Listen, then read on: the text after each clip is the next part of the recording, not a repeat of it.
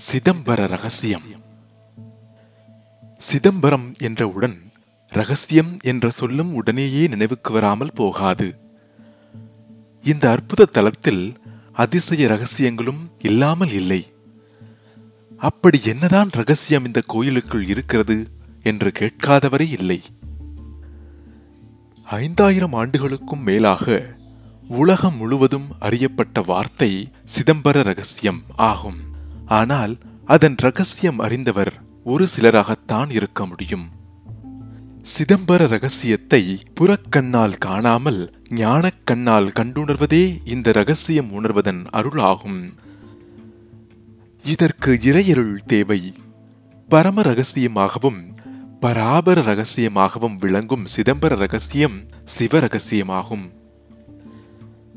உயிர்களால் உணர முடியாததும் புலன்களால் அறிய முடியாததுமே சிதம்பர ரகசியம். சித்தத்தை வென்ற சித்தர்களுக்கே இது வசப்படும். சிவ ரகசியத்தை அதாவது சிதம்பர ரகசியத்தை தரிசிக்க பொருள் வல்லது சாதனையே அன்றி வேறொன்றும் இல்லை. சிதம்பர ரகசிய பீடம். தில்லையம்பல நடராசன் சன்னதிக்கு அருகில் சிதம்பர ரகசிய பீடம் அமைந்துள்ளது. சிற்சபையில் சபாநாயகரின் வலப்பக்கத்தில் உள்ளது ஒரு சிறிய வாயில்.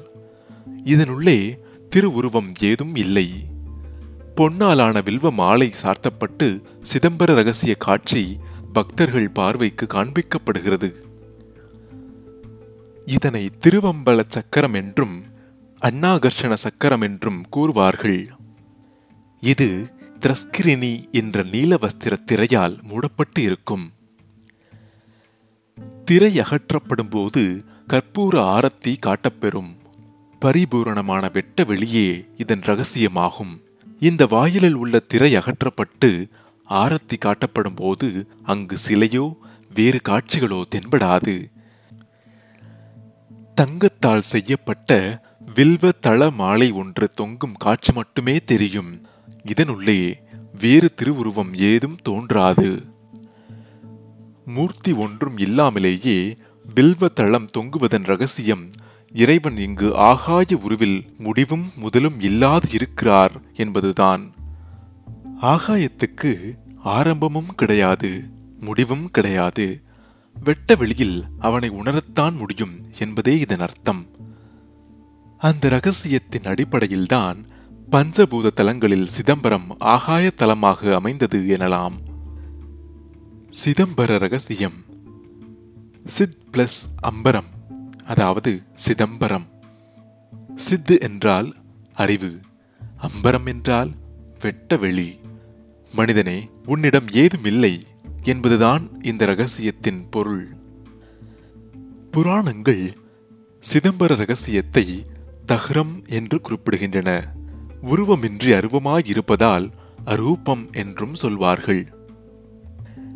இந்த சிதம்பர ரகசியத்தை வேண்டிக் கொண்டு திட சங்கல்பத்துடன் ஒருவன் தரிசித்தால் நினைத்தபடி நினைத்த பலன் கிடைக்கும்.